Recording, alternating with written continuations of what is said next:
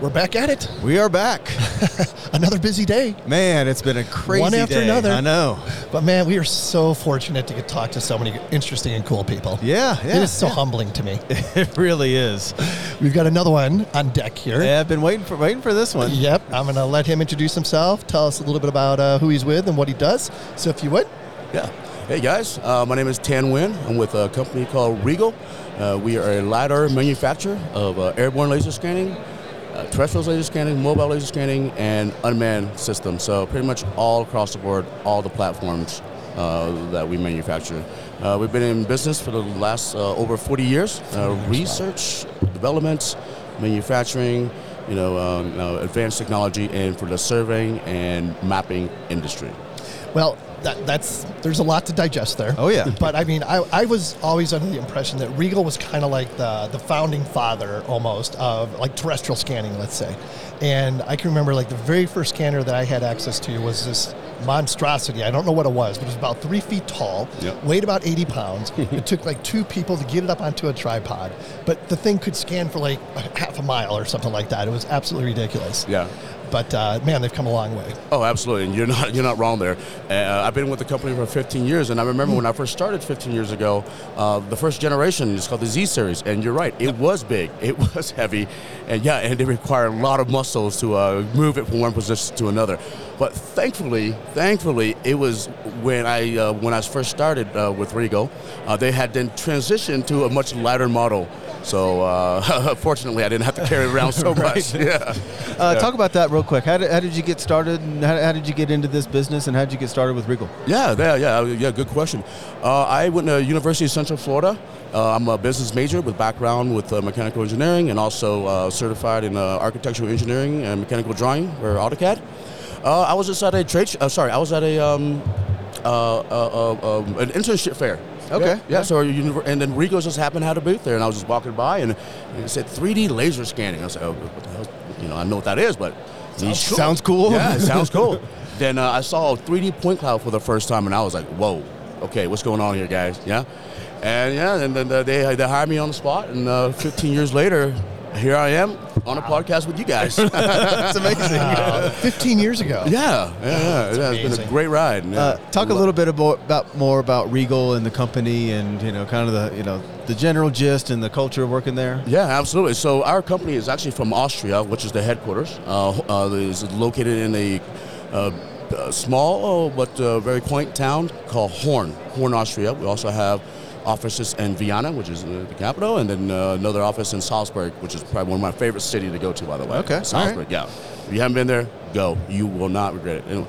Yeah, so, but we have strategically positioned ourselves globally to support and sell to our customers.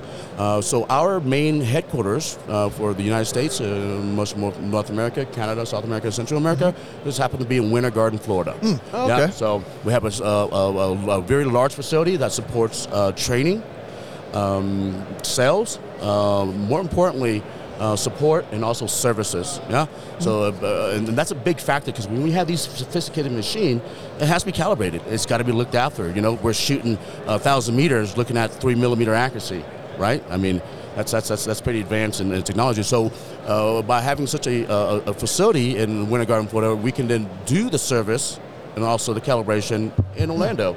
So that cuts down time, it cuts down cost, and it cuts down downtime for our customers. Yeah, so how, walking around here, there's all kinds of scanners here. So besides the name, which is incredibly well respected, what in your opinion separates Riegl from some of these other hardwares that we're seeing around? Yeah, no, that's a really good question. And there are all the hardwares are all great, right? They're all accurate, survey grade, engineering grade. At the end of the day, they really do produce a point cloud just as beautiful as anybody else on the market. Now, I want to emphasize when you're looking at a laser scanner, whether it's a kinematic platform or a terrestrial platform, you shouldn't look at the technology, right? The technology has been proven, it's been challenged, it's been accepted, it's been beat up. Now, when you look at technology, especially 3D laser scanning for your surveying mapping, you have to look at productivity, period. Yeah, you have to look at productivity. And productivity does not just start with a laser scanner. It ends with a deliverable point cloud to either the client or to internal for designs and whatever they do the point cloud for. Mm-hmm. Yeah, so that's what I emphasize on. You know, it's that's a really good point. Yeah, really good point, because like the technology, you know, the Riegl name. I mean, it's rock solid, but it's the workflow, right? That you guys have really come to master. Yeah, and I think you know, having say success of our technology, we have been focusing for the last 5 years really on workflow, mm-hmm. making sure it's streamlined, and more importantly, making sure it's automated. Right? Yep. We can program stuff using sophisticated algorithm to compute all these points. You know, we're working with millions and millions, even billions sometimes with points. So we want to automate everything. We do that to take a couple things out, right? So there are errors that accumulate over the span of distance, mm-hmm. right? And we try to take the errors out. So by doing that, we take out the human error. Right? We don't want the user to have to pick a point here or guess that, hey, is this a control or do I match this with? We want everything to be completely automated.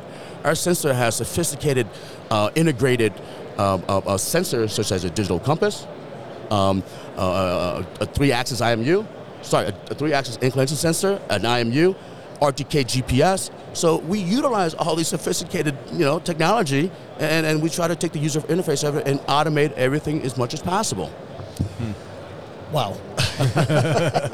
Sorry, I love this stuff. I love the energy. It's awesome. I love this stuff. So where, like, the advancements, are you seeing the advancements more on the data collection side or the data processing side? Yeah. So in the last 5 years, I think technology is 5 years till now. The technology it's not peaking, right? This stuff will never peak, right? But it is very, very high right now. And software right now, you know, you're looking about a scale down. So what we're seeing right now is catching up with the software. Mm-hmm. So software is a little bit behind right now as far as technology. Mm-hmm. Heck, we have this special mode on a brand new terrestrial laser scanner, and plus. We have to talk about, please, that can take the precision from 3 millimeter down to a half a millimeter. Crazy. And you know, when I seen the systems out for many years, I was like, oh my God, 3 millimeter, 5 millimeter accuracy, 3 millimeter precision. I mean, that's it. What else you want to do with that? Yeah. Yeah. Now we can take it down to a half a mil. Yeah, we were talking a little bit about that specifically before the show. Go into a little more detail about. That new piece, what was it called again? The VZ-600i. VZ-600i. Thank you for asking me about that. Yes. Yeah. So. And I know this is day 3 here, so you probably said this about 50 times, but yeah. I'm sure. Go ahead. No, no worries. I have no problem saying it over and over. Yeah, no, we're extremely excited for us. So I'm the terrestrial division manager for the U.S. market. And just being solely on terrestrial laser scanning, it has been a very, very privilege and also excited to introduce a brand new terrestrial laser scanner to the market. Now, the gap between where we're at now with the VZ600 versus the VZ400i, which is a proven system for many, many years, almost 7 years gap. 7 years. Like how many, any of these other, all these other hardware providers, all this stuff, no one, I don't think... 7 years between one to another. That's pretty shocking. That's a big jump. Yeah. I know, right? And I never really there was times 5 years in the making. I was like, hey, okay, when are we going to come out with a new laser scanner? No, but you have to think about why there was such a gap, because the advancements of the VZ400i was already there. Okay. It was well ahead of the user's capability. Users couldn't even handle it. Yeah? I mean, we were taking scans at 45 seconds, taking images at the same time, picking up and moving. So there was not much to advance. And the thing about Riegl's organization and all the top tiers colleagues over there, when we make something, we just don't change like, oh yeah, there's a new camera in here. Oh yeah, let's change the color. No, when we produce a product for replacement or to support existing product within a product line, we change it night and day. Yeah. So the number one request for all of our customers, the number one was just wait. We just wait. Yep. Mm. That was it. Believe it or not, right? I mean, hell, like you want a car? Hey, I'm sure you can say, I want my car to do all this stuff. Nothing was requested. Weight was the top one. And I think with the VZ600i, from 25 pounds to 13 pounds, we certainly delivered that product. Half. That's amazing. That's amazing. I'm looking at some of this, the specs on it here, and it up to 1,000 meters? Yeah. That's crazy. Yeah, and check this out. So our ranging error is not linear, right? So it's dynamic.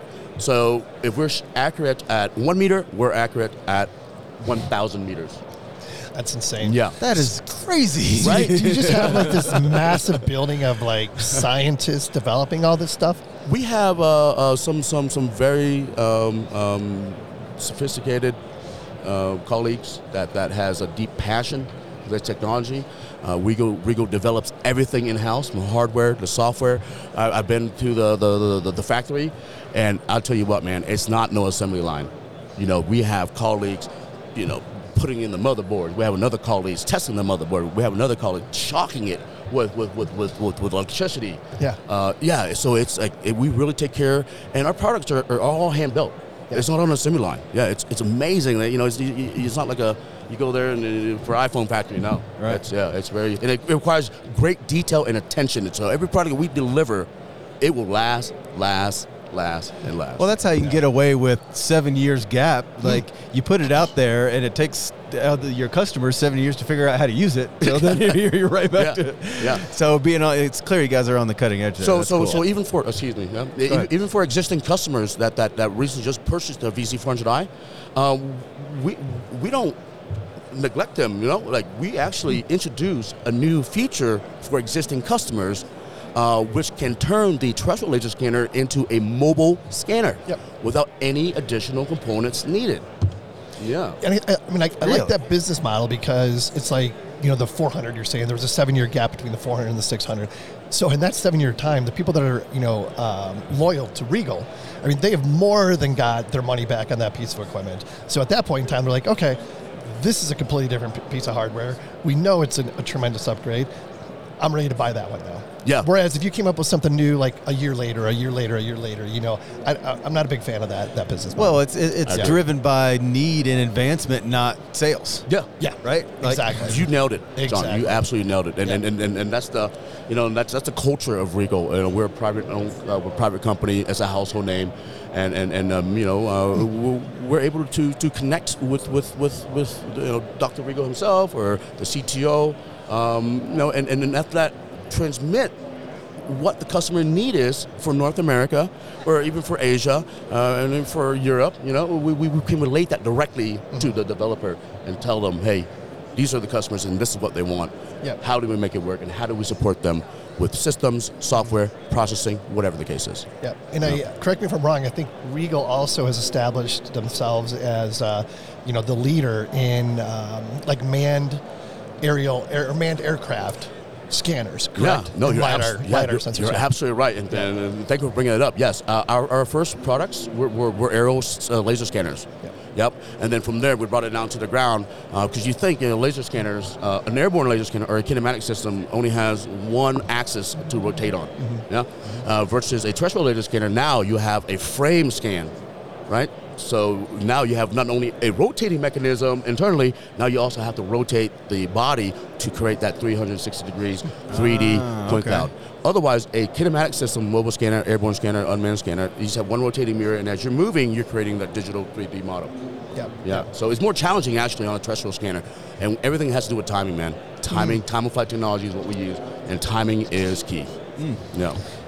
So interesting, and it's also collecting like high definition imagery as well, correct? Yeah, absolutely. So what's also additionally new for our customer on the terrestrial side is that the VC600 now has integrated cameras, and that's also, you know, first request. Wait, okay, I don't care. Wait. Then cameras down here, among some other stuff too as well. But yeah, we were excited. But we've always been a company that, you know, we try to stick with what we do best, which is LiDAR.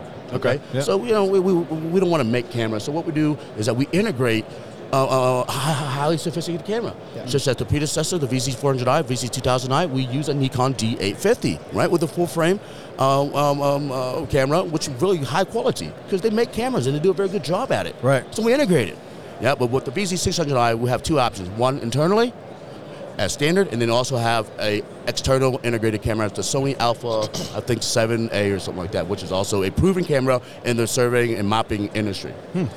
I think a common thread is that these companies that are, you know, uber successful, they don't necessarily try to solve everything internally. They partner with other companies that have already solved that and are already amazing at it. So why not join forces and make something incredible? Yeah, exactly. You know, like you, I think if you focus and harness on one aspect of the system and you make it the best, then you're able to cut down resources to make cameras or GPS. You know, you just buy it from an OEM, integrate it, and give it a system. Yep. Wow. Yep.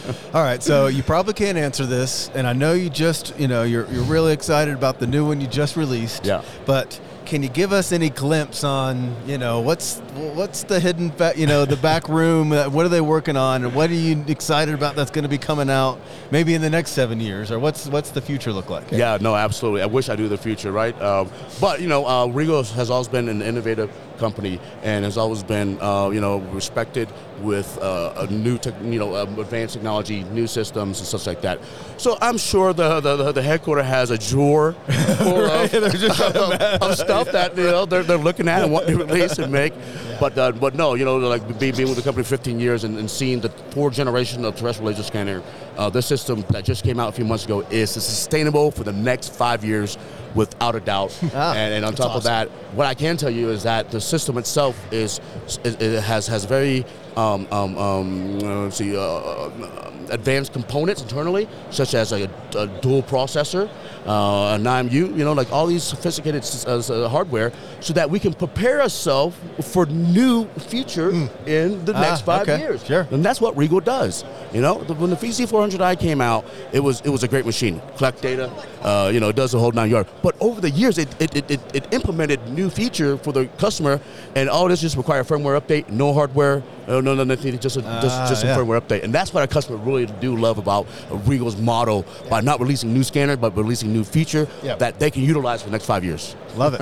Love awesome. It. And I have to believe that like conferences or shows like this, it's got to be amazing for you guys, because you get to talk to your users and, you know, and hear what they like, you know, here's what they suggest could be changed or whatever, and then you can incorporate all that input into, you know, the next generation, what have you. Oh, absolutely. Yeah. GeoWeek has always been a great show for us, for North America. I remember when it was separated from ILMF and also SPAR, but now everything is joined. And then the group of people and all the customers, existing customers, they're all here. So we not only have a good time, we talk about business and we talk about the, you know, development, and see what their competitors are doing, or you know, we call them friends. Nobody's competitor, but sure, absolutely, we love it. Absolutely. What was the name of the city? You said the third city in Austria where the factory is. Yeah, the factory is in the city called Horn. Okay, the factory is in Horn. But you have an office in. Yeah, so we have a sales office in Salzburg.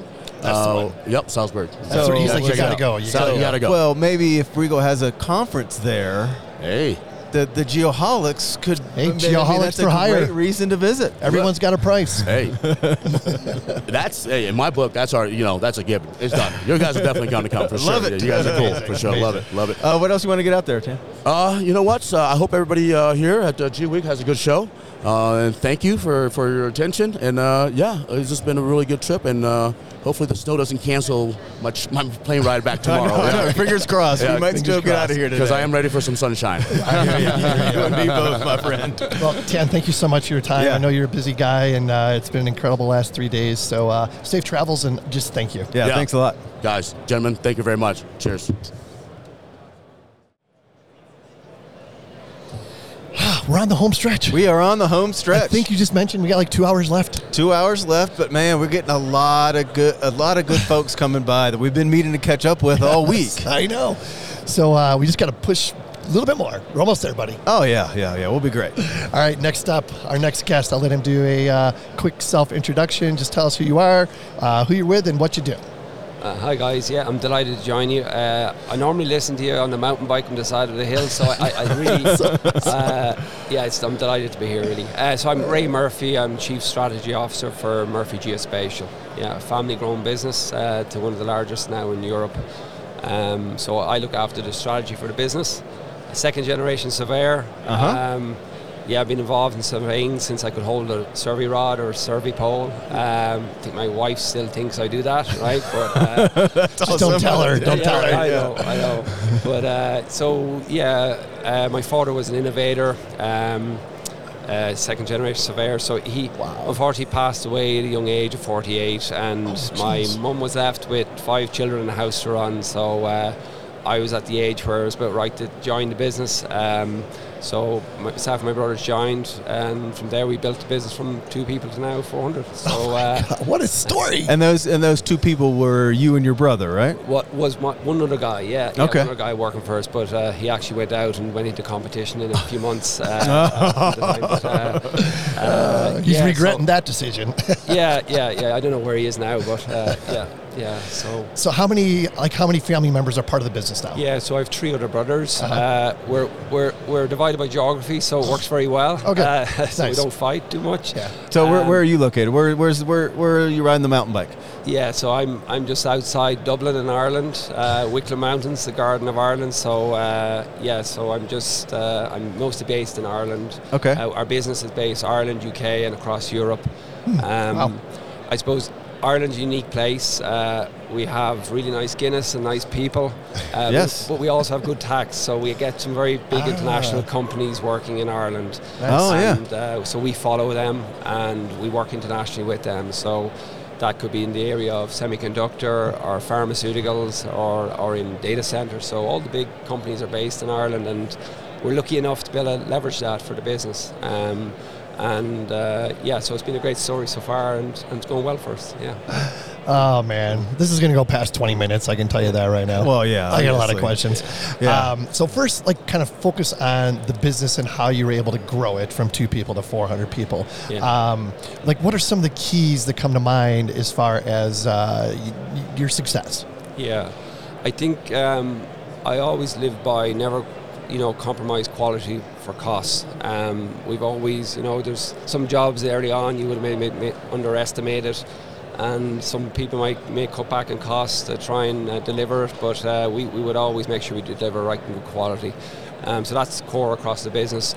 Innovation has been, it's in my DNA. As kids, my father had a place at the table for the latest piece of technology. So we're surrounded with technology all the time. We're always questioning what we do. And making sure that, we're on the edge of what we're doing.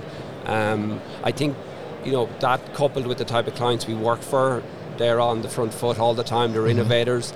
It's given us a competitive advantage over most of our competition there. So that has been really important. And then the culture in the business. It is a family culture now. It's a family of 400 now. But, it's a big family. Yeah, but the culture, getting that right, combined with the right vision in the business. But the culture, it's a people business. Look, surveying is about people. Yep. There's lots of lovely technology around here. And I was at a talk there yesterday, and I was kind of just contemplating myself. There's lots of acronyms, there's lots of technology and fusion of data and all of this. But I was kind of saying, if a client was in the room, what would they be thinking? I think it would go over their heads.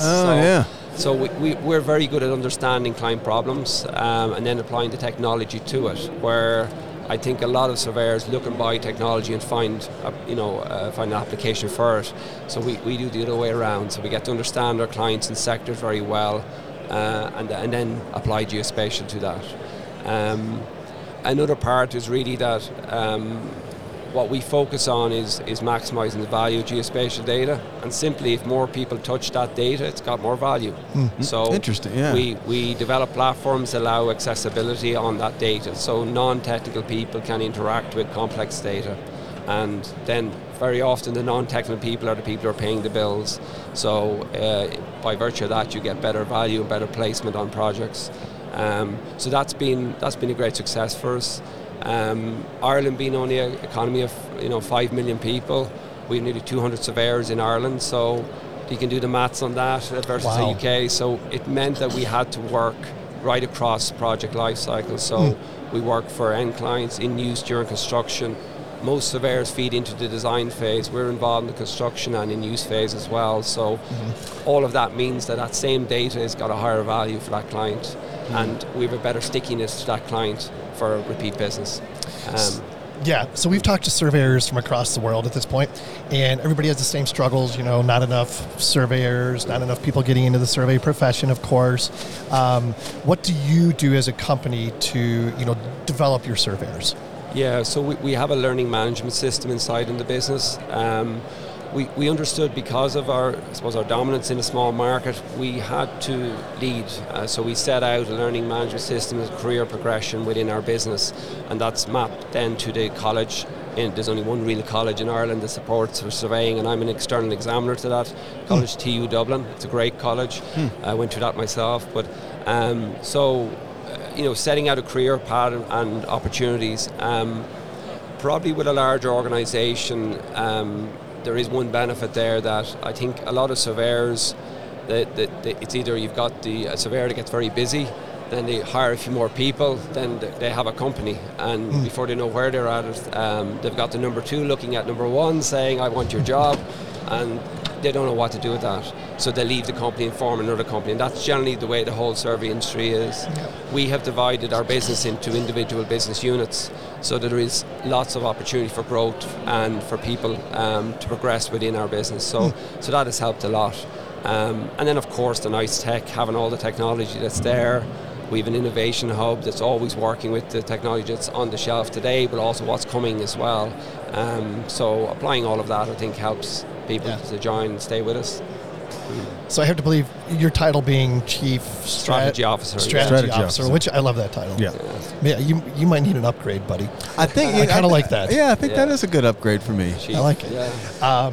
So how do you, I guess the fact that you're here answers this question, but how do you stay ahead of the curve with technology and keeping ahead, you know, keeping up and keeping ahead? Yeah, like I go to all of these type of events, but generally I go as well to client events where there's non-surveyors to start understanding what the type of problems that are there in different industries. But look, I read the information. I'm always looking. I'm always out there. I use all, you know, I believe in the metaverse and all that crazy words that I know they're out there. But I can see that vision around where that geospatial data will underpin, you know, what we're all doing. I think in one of the keynotes yesterday talked about wiring up the earth. I can see that. I can see where that makes sense, right?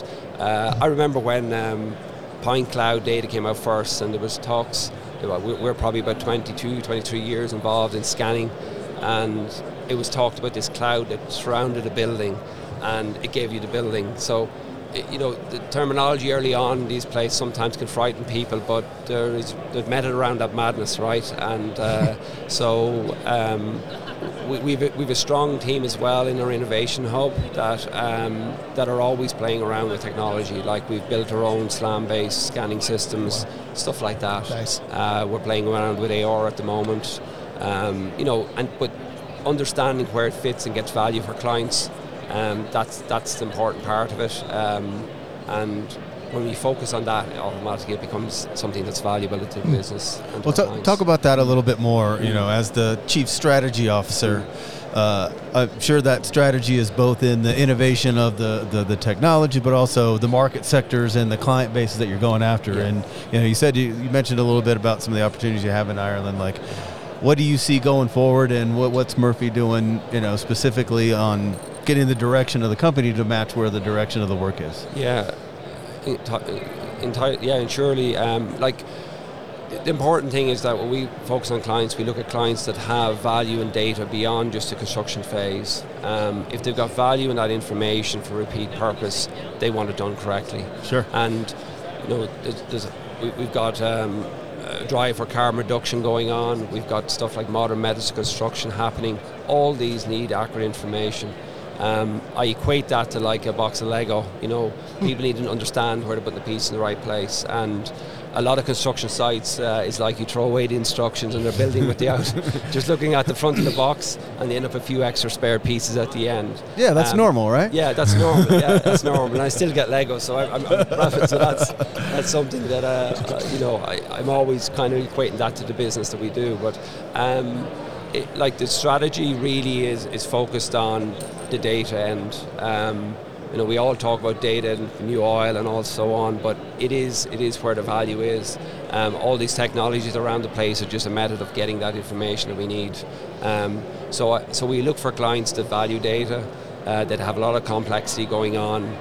We wouldn't work in residential sector because most units of houses are built for as a unit and are sold, and the people who build it very often are gone, right? So, right. So we have a very strong presence in manufacturing, and stuff that we've been doing 15 years ago now has been applied in mainstream construction with a whole lot of acronyms around it, called BIM, and it's 3D, and it's all of this, but.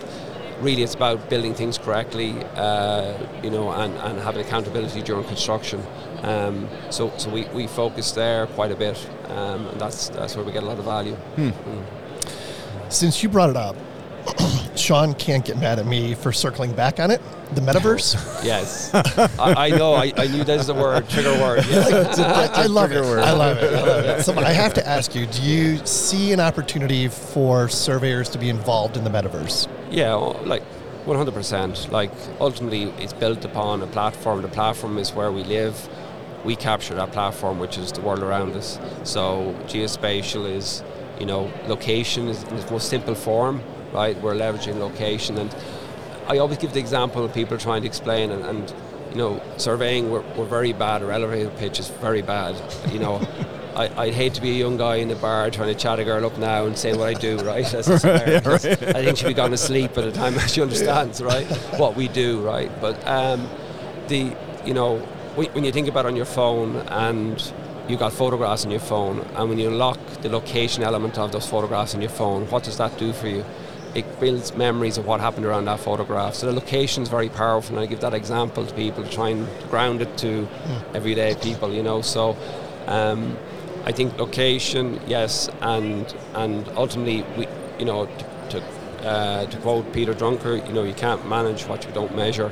And so elements around that, yes, that's 100% suited to geospatial experts, yeah. No question. I agree 100%. I mean, I know you do. I just, I'm not a non-believer by any means, but I want to get more into the details of, Yes, I agree with you, Ray, 100%. Location is vital. What's the next step? We've established that location is vital. You're just afraid that I'm going to buy your house in the metaverse and kick your ass out. Yeah, I know, and then, property lines are going to get confused in the metaverse, and then we're going to get into an argument, and a virtual argument, but it's an argument nonetheless. Oh man! So, just out of curiosity, would you consider hiring a surveyor from America? Yeah, 100%. Is it hard for? Yeah, what's the transition? Or how could I become a surveyor? Working for your company, how would my license be looked at there, type thing? Not a problem. Within the geographies we work in, licensing surveying is not really required. We would have state by state here. A lot of the clients we work for, they're private clients. So again, that's not an issue. We work in the States with some clients like Intel, and licensing is not required for the type of work we do. So it isn't an issue. What I do think is that somewhat across Europe, the equivalent of licensed surveyor has been somewhat of a crutch or a restriction on how growth for opportunity for surveyors. And in some countries it has been, probably a lot of the reason why surveyors are where they're at, and other professions, what we like to call it, the grayness between professions, they've picked up on maybe business that we would do in the BIM and the VDC space. It's maybe engineers or architects have taken this space up. I suppose, by the fact that we do not have licensed surveyors in Ireland, UK, it probably has given us that freedom to do things maybe that, or we just followed where we felt that, geospatial data could bring value. So we do a lot of things in our business, we're involved in inspection as well. We have teams that hang out of ropes and do all that, but we're applying UAVs, and we're applying some smart stuff as well on analysing that data so that we can inspect. In other geographies that may require a particular qualified engineer to do that work, but it's not an issue. We have I think we have about 31 or 32 different nationalities working for us. So it's actually a great thing in that it brings experience from across a broad spectrum and different perspective. Yeah, way different perspective as well. And it's a better overall. Sean, you'll have my letter of resignation tomorrow. Well, if you're going to work with these guys, I mean, I can't fault you for it. Seems like a great group, huh? I mean, I'm just amazed of a family-based, I love it, 400-person geospatial company that, I mean, we've had the opportunity to meet several of the folks so far. It's always been great. Yeah, for sure. Anything else you want to talk about, Ray? No, guys, I suppose I'm here because of one of our, spin-offs, which is Compass. It's a business management system, so it's built by surveyors for surveyors. It's something that we have, built about 10 years ago, and we commercialized about 2 years ago, and we have a number of U.S. clients already.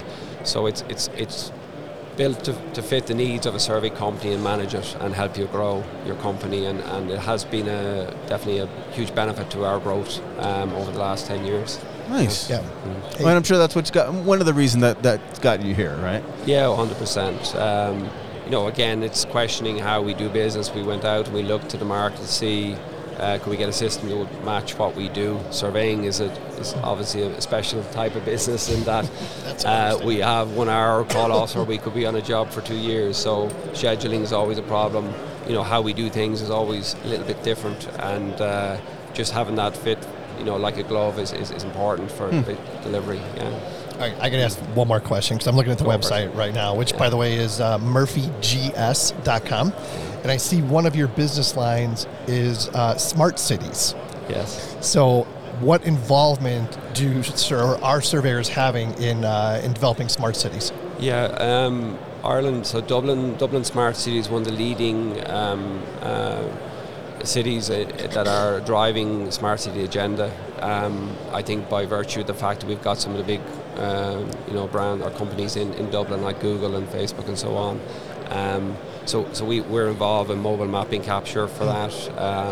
Looking at then applying some of the universities in Dublin, AI, what I would say more machine learning, to find assets within the city and then use that then for the betterment of the city. So we work right across. We've got some other stuff we're doing in relation to subsurface utilities, where just trying to avoid issues, during construction on the streets and in the city and that. So, I think ultimately a smart city needs this twin to work upon, and do analysis and that. So that's where we fit in. Yeah.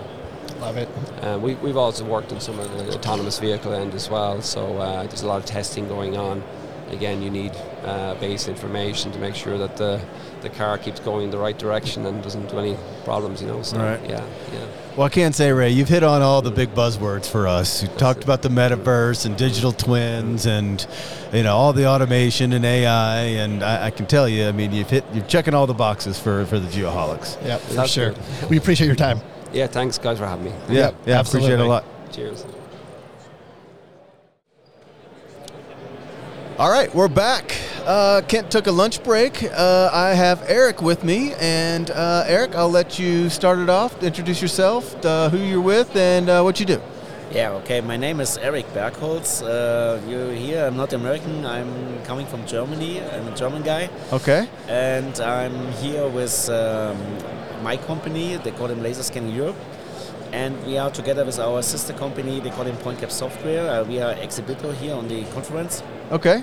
And we are exhibiting over a longer time on the GeoWeek and before on Sparse3D. Okay, yeah. And what we present here, in Germany we have, I think in the US you call them a one-stop shop for scanning. We're selling laser scanners, terrestrial, mobile, and then we also doing handheld scanner, like short-range scanner. But we also, I started the company in 2009. Okay. And I'm like a pioneer of laser scanning. I think I've come in touch with 99, end of my study. So you've been in laser scanning for 24, 25 years? Yeah, most, I think, well, 2 years I was out of laser scanning. I do traditional survey. My background is survey engineer. Okay. I have a degree from university from Dresden in Germany. And then during my master degrees, my dad was a mining engineer and he was working in an open pit coal mine. And I was interested in this mining stuff, and they had specialty mining surveyors. They operate the mine, and they do a lot of photogrammetry stuff. Sure, yeah. Their mines are pretty big. And that was the first aerial scanner came out to this time in the middle of 90. And this mining company, they want to know that we can use this LiDAR system in case of photogrammetry. And they make a master thesis from this, and I took this job and make my master thesis. That's why I was starting with LiDAR at this point. Really? But then afterwards, I switched then from this aerializer, then I go more in the terrestrial stuff. Okay. And I think the first scanner what I working was a MDL scanner from UK. Oh, really? This was like a window scanner. And you can shoot, like, the rate was 6,000 points per second. 6,000 points? And the system weighs 60 pounds. Yeah, so you need a couple of people to carry it? And now you can carry by yourself, but the batteries there was also huge. You have to go through time. Right, and I captured some area in the mine where we compare these MDL data with the aerial data. You're waiting for a scan, what you can do now in a second. I wait an hour or something. Oh, wow, yeah. This was my first scanner. And then after that, I go as classical surveyor for roads and catastrophe stuff. And then I come back and starting with working with one of the first ZF scanners for some months. Okay. And then I move, and then I get the option to go to a company in Germany. They call them iQvolution. And this was the original founder of the FARO scanner. They had another company called him IQ Sun, and there was produced the previous version of FARO, and FARO acquired this company in 2004, and I worked before with the scanning stuff. Okay, yeah. And then I worked 5 years in FARO and bring this scanner stuff to run in Europe, mostly in Europe, but I train also some guys from the US. I do a lot of training for new salesmen, application engineers, and I do all this work to bring the scanning in the market. And I was like we call him a priest or something, because there were so many architects, they were saying, we never will use a scanner, there's too much data, we can handle this in our AutoCAD. And right. And I go to university, they make benchmarks for the scanner, I supported this, and then we go to important clients, we go to the police, and all these first scanner sales need a lot of support, and this was my job to this time. Okay. In 2009, I was knowing this, the scanner going from super big to super expensive to handy and decent price. Yeah. Price. And I was saying, there were so many people, they asked, did we can rent a scanner because we want to try it before we buy it? Yeah. But the vendors say, no, that's not possible. You cannot buy it. I say, there are so many here. This looks like a business. And yeah, sure. That was the reason why we started Laserscanning Europe. We say, there's so many pieces from the cake, what we can take.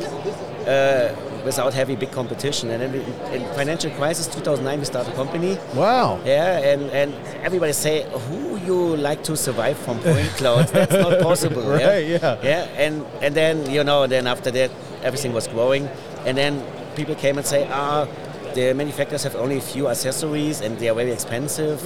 Did you can produce something else? And they say, maybe let's check. And then I come in this accessory business, and then I spoke to manufacturers and molds and stuff what they don't know before, but we had customers they asked for, and then we figure a way out, and then we developed a reference sphere is a full foam sphere with foam inside, and they cannot break. As it was a really invention, many people like this. They call them the flexi sphere. Okay. That's we figure out on the way, because people asked, is there another solution? And there's many things, and still this time we got an industry, and now it's many things going on, and then we also developed the software in Laserscanning Europe, but then we decided to split the companies, and then they make the Pointcap software. Okay. And that's run by my business partner, Richard Steffen is the name. And and this software runs also as OEM in GeoSlam product now. It's also an own business. yeah, now we're looking forward. Oh, that's amazing. So talk a little bit about the growth of the company. You know, you started in 2009. We started in 2009. And I know you've added businesses and split off, and you know, what does it look like now? Yeah, we had I think our first office was like the room here. Yeah. The size of this table? Yeah, the size of this table. We've been in a... Because my former business partner, I got a room in a university spin-off center. We pay only 100 euros rent per month or something. That was starting. And then the first 2 years was pretty hard because we had the crisis and people not looking to... Yeah, they're definitely not looking to business, get into but they're not investing in new stuff. Sure, yeah. But then after then slowly by slowly, then with the focus, if the focus scanner came out and then the market was exploring, then our company explored the same. And over the time, now we are over 20 people. Okay, nice. Yeah, and most of them are engineer technician. We have also some marketing people, of course, and some for the warehouse. And then we get later we get dealerships. Yeah, then FARO asked us, "Oh, don't rent our system. Maybe you like also to sell it." Yeah, and say, "Yeah, that's cool." If somebody rented this couple of times, say, "Oh yeah, I won't have it. I don't want." Do rental permanently because it's not practical enough and more expensive. Yeah. Then we can sell the system too, and then we got other systems, and then was increasing. Now we make also these ground penetration radar stuff. We're looking now from point clouds to like technology. They are close to point clouds. Yeah. Oh, okay. And there, I think there's definitely a market growth possible for us, but in Germany we have. Of course, we have big competition because most of the big vendors have own sales guys. So this sales topic is not scalable, unlimited for us. Yeah, we serve in a niche, but the niche is okay for us. And then we have a small service department. What runs really well. We don't advertise them too much. We mostly live from customers, or we in the beginning we help customers to get their project run, and then after the while maybe they get a big project and then they hire a guy to help them for a week something. It's pretty good, and I run a very good YouTube channel. I was going to ask about your YouTube channel. Yeah, so what's that all about? First, we go to the internet shop. I say the YouTube channel, and they say, yeah, maybe we get there more clients and something. And then my guy's saying, I don't know, this was the internet. Is this working? And say, maybe it's not working. Then I shouldn't not. Tomorrow, I don't allow everybody to get his private Amazon package in our office to pick them up because nobody used the internet. Yeah, and I say no, we should do more. And then, but you like with your podcast, it needs a little bit of time to get this. Oh, sure, running. You gotta. How long have you been doing the YouTube channel? I think the early stage we started it for 10 years, but then we do over time only some technical stuff like tutorials. Yeah. We're not really spending. I think for 4 or 5 years for 4 years I'm starting to do at least one per month. Now we have at least one per week. Oh yeah, something new. As nice. A tutorial is a little bit, YouTube is a little bit more work as maybe podcast from the post-processing side. Oh, sure, yeah. I mean, the audio is easy, you know. You slap it together, and you take out a couple of F-bombs, and you're good to go. I make monthly views in German and English. Before I have to do research, I search the market and say, okay, mate, that's interesting, and this is interesting. I like this, you know, I do it for myself. And if I do it to myself, I can share it, And then we bring also really stuff to our products. Yeah, so it's mostly, is it technical training or is it promotion for the products? Or you kind of mix up promotion for products, not so many technical training, some tips and tricks we do for rabbit modeling. But then as market news is a big topic, and then a little bit promoting our products, but not too much. Yeah, we don't make full promotion. I think we mix this. That is interesting for the people. Sure. Yeah. What about this week at this conference? What's the most exciting thing you've seen here? Or what are you excited about going forward? I think one is it's more people as last year, of course, after Corona. And for me, it's a little bit interesting in the US is how big is this UAV, LiDAR stuff. SLAM is pretty big. Yeah. There's so many vendors. That's a little bit different. In Europe, we don't have so many. We have using UAVs, but most of photogrammetry, but we don't have so many LiDAR UAV applications. Because, you know, we are smaller countries, and I think the projects are not so big to use this system. Yeah. It's like in Germany we have only 6 or 8 companies who have a very expensive mobile mapping system. Yeah, and this is enough. And they're 6 to 8 working for the government, the different government and states. Mm-hmm. And I think it's not possible to have 10 more. Actually, maybe as our government go more to digitize, that's a problem. Yeah, but you're waiting on them. You know, there's still not a need there. You're waiting on them to realize that they need it first. Yeah, did you like to spend $500,000? After that, you like to convince somebody you like to use it. And they say, yeah, maybe, but my computer is too slow. And my director and the government say, maybe in 3 years you get a new one. And then you have to change all the computers. I don't know if you have the same in the past in the U.S. This is also a topic, or it is similar, where it's more about processing problems than collection of the data and what are you going to do with it. But we are also presenting companies. They have a construction software, construction monitoring software based on UAV from Finland. They call them pointscene.com. And the Scandinavian guys, they're much more forward with the digital stuff, also with the government. Yeah? Okay. There's everybody in the same place. Yeah, they make the project, and also the government guys use the data. It's a little bit how everybody's thinking to digitizing the process. Of course. And I think we will see big change, because in construction industry, I think we are pretty bottom line with digital processing. I think this is maybe more your stuff, I think there's more going on in the US, actually. I think the people are more open to try something out new. In Germany, it's harder to convince people. They check this longer before. They're interesting. You're learning by doing, and we are more thinking. And after thinking long time, they say, maybe you should test it. That's funny. Yeah. I think how do people find the YouTube channel? How do you find it? YouTube is Laserscanning Europe. Is the name. Laserscanning Europe? Yeah, they find us. Yep. Cool. I appreciate you stopping. Anything else you want to get out there? No, I'm happy. The first-time podcast.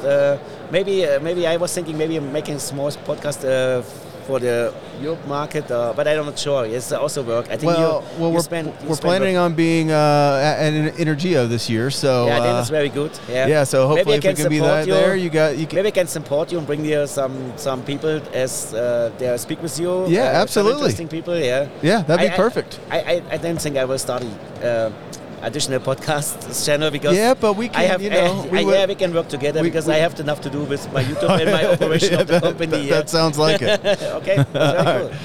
Awesome, Eric. I appreciate you stopping by. Okay, cool. Thank you.